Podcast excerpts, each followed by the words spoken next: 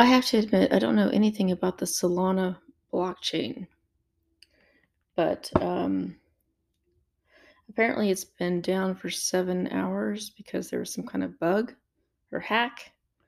Uh, and this is a blockchain project that I guess probably claimed to be decentralized because if they can get away with that, then um, they don't think that they're regulated the same way um, as like a normal company. But clearly, if they have the power to shut this thing down, they're not decentralized. Um, now, if you want to make money from this supposed hack, maybe you should buy their their token, this SOL token, because of course you can still buy this thing, I'm sure, on a centralized exchange. Um, and then maybe you can get in on some kind of lawsuit later down the line uh, because these people are clearly selling unregistered securities. They're clearly not decentralized, and most projects in the crypto world are also not decentralized.